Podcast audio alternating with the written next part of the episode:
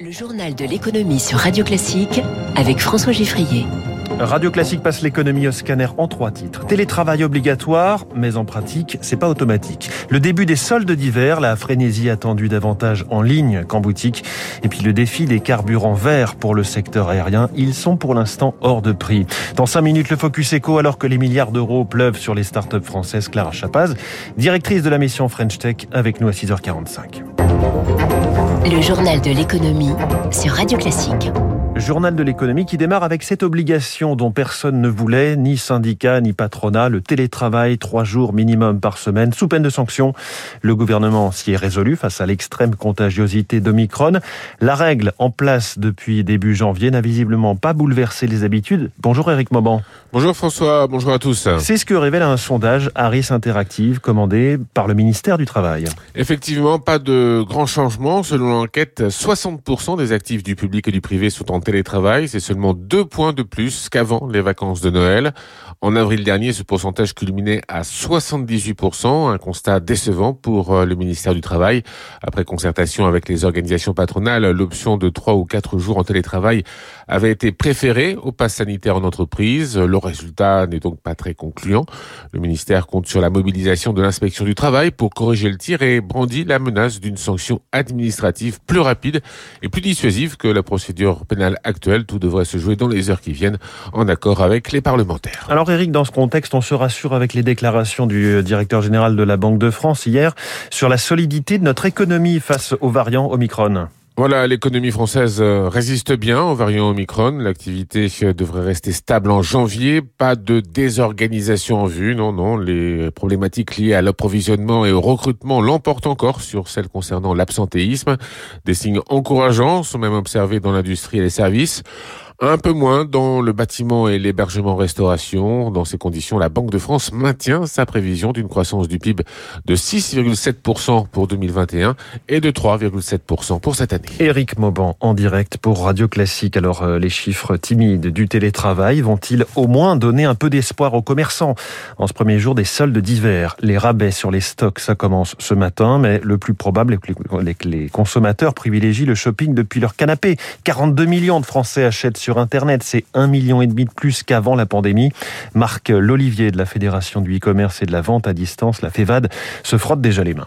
On sera effectivement sur des chiffres comparables à ceux de l'an dernier. On reste quand même sur une dynamique euh, positive. En période de télétravail, les gens commandent davantage sur Internet. On voit même avant le premier jour des repérages, hein, puisqu'on voit euh, le trafic sur les sites euh, qui augmente trois voire quatre fois supérieur à ce qu'on a habituellement. La mode reste encore le, produit star, mais c'est vrai qu'Internet a démocratisé en quelque sorte les soldes, puisqu'aujourd'hui tous les produits et notamment tout ce qui est électronique hein, est très convoité pendant les périodes de soldes, mais également toute la décoration, qui est un des secteurs qui a eu la plus forte croissance euh, ces derniers mois. Je pense qu'il y aura des bonnes affaires à réaliser. Ah, le début des soldes d'hiver, hein. sont-ils devenus ringards ces soldes? David Barou nous le dira dans son décryptage à 8h-5. Pas de soldes chez Boeing. L'avionneur américain n'a livré que 340 appareils en 2021. Certes, le double de l'année 2020, mais c'est moitié moins que son concurrent Airbus. En revanche, c'est Boeing qui gagne le match des commandes. 535 pour lui contre 507 pour l'Européen, toujours sur l'année 2021. Restons en vol. On en parlait déjà hier car c'est très intéressant les quelques euros de plus que va demander Air France KLM à ses clients pour compenser le coût des biocarburants devenus obligatoires, certes à petite échelle pour le moment, 1% minimum dans le kérosène des avions au départ des aéroports français. Il s'agit de réduire peu à peu les émissions de CO2. Nouvel exemple hein, du fait que la transition écologique, il faudra la payer. Émilie Vallès. Un billet coûtera entre 1 et 4 euros plus cher pour la classe économie, jusqu'à 12 euros de plus en classe affaires. Car incorporer 1% de biocarburant dans le kérosène, c'est 30 millions d'euros de surcoût annuel pour Air France, explique Vincent Etchebert, directeur du développement durable de la compagnie. Ce sont des carburants issus d'huiles usagées ou de résidus forestiers ou agricoles. Donc c'est des carburants qui permettent de réduire les émissions de CO2 de 80% en moyenne.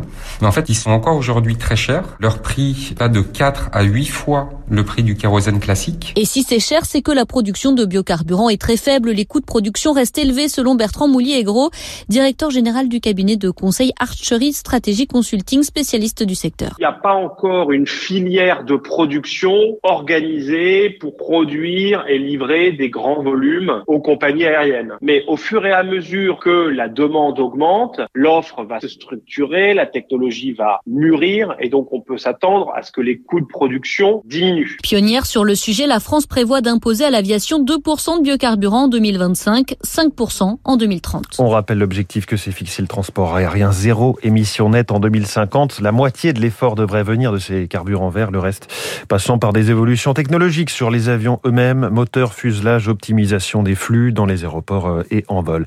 Je reviens une seconde à la presse du jour avec ce titre d'un article des Échos ce matin. Les PDG, une espèce en voie de disparition. Alors n'imaginez pas que les entreprises se passent de patron ou de patronne, mais la dissociation des fonctions de président et de directeur général est en passe de devenir la norme de gouvernance en France. Dernier exemple, celui d'Antoine Frérot chez Veolia qui va rester seulement président. Même chose chez Air Liquide au 1er juin prochain. ArcelorMittal, L'Oréal, Danone, Saint-Gobain, Safran, Capgemini ont fait la même chose ces derniers mois. Orange s'apprête à avoir un duo remplacer Stéphane Richard. Reste à recruter le duo. Alors pourquoi cette tendance à une séparation des pouvoirs? Explication de Didier Branche, cofondateur de Fitrust, société de conseil en investissement. Il y a un contrôleur qui est le président qui doit contrôler via le conseil d'administration le bon fonctionnement opérationnel de l'entreprise, qui est exercé par le directeur général. Donc le contrôleur est le contrôlé, donc qui est le directeur général, qui lui a en charge l'exécution de la stratégie, sa mise en œuvre et doit rendre des comptes au conseil d'administration. Donc Renault, il y avait un PDG qui était euh, absolument euh, tout puissant, dont le conseil d'administration n'exerçait pas un réel contre-pouvoir. C'est humainement beaucoup plus supportable d'avoir euh, des fonctions séparées. Didier Branche. Le CAC 40 a rebondi hier plus 0,95% à 7183 points, porté par le discours confiant de Jérôme Powell, patron de la Fed américaine hier devant le Sénat des États-Unis, prédisant que la fin du soutien monétaire n'aurait pas d'impact sur l'emploi. Rebond donc aussi à Wall Street après cinq séances de baisse, plus 0,51% pour le Dow Jones. En ce moment, à Tokyo, le Nikkei progresse fortement, plus 1,79%. Il est 6h45, back market, start-up française qui pèse 5 milliards et toutes les autres licornes bleu, blanc, rouge. Je reçois dans un instant Clara Chapas, directrice de la French Tech dans le Focus.